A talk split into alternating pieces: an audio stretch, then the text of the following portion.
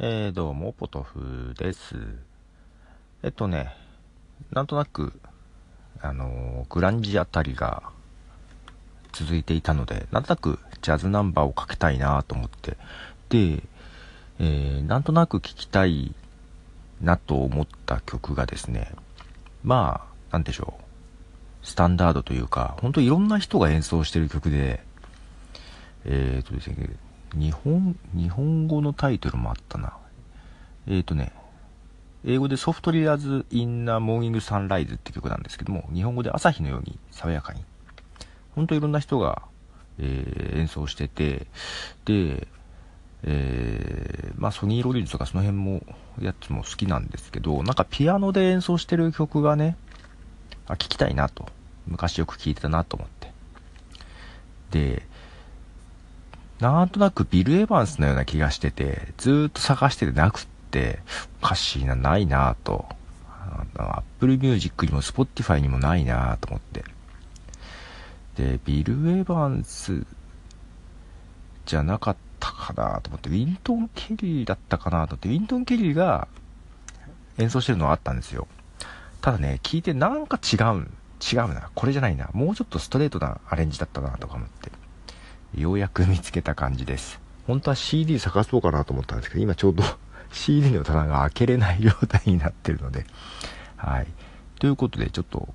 聞きたかった、えーバージョンですね。えーケニード流のソフトリーアズインダモーニングサンライズ。あ一応ケニー・ドリューは参加してるんですけどかけたかったバージョンじゃなかったです 本当はちょっとねもうちょっと違うやつだったんですけどなかったんですよね。まあしょうがない。うん。一応ケニー・ドリーも参加しているやつでしたけども本当はねもっとねピアノとベースがいい感じの。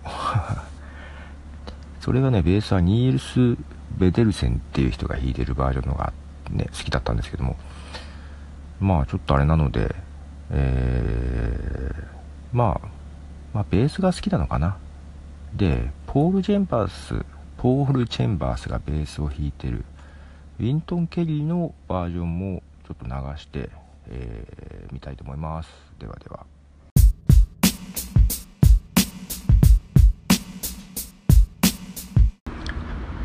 えー、どうも、ポトフです。ちょっと知らなかったんですけども、ウォルター・ベッカー亡くなっちゃったんですね。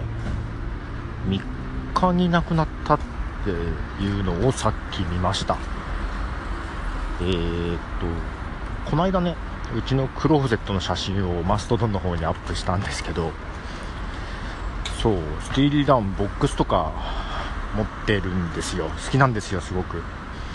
スティーリー・ダンのウォルター・ベッカーが亡くなっちゃったようですねちょっとショックですねなんかね今年は好きなアーティストがいろいろ。えー、そうそうか。70いくつだったかな？まだまだね。ちょっとあんまりニュースをちゃんと見てないんでシーンとかも見てませんが、えー、とりあえず今日はスティーリー・ダンを聴こうかなと思っております。まあ曲の方もちょっとスティーリー・ダンから1曲流しましょう。何が何がいいかな。じゃあ、スティーリー・ダンで Rikki Don't Lose That Number。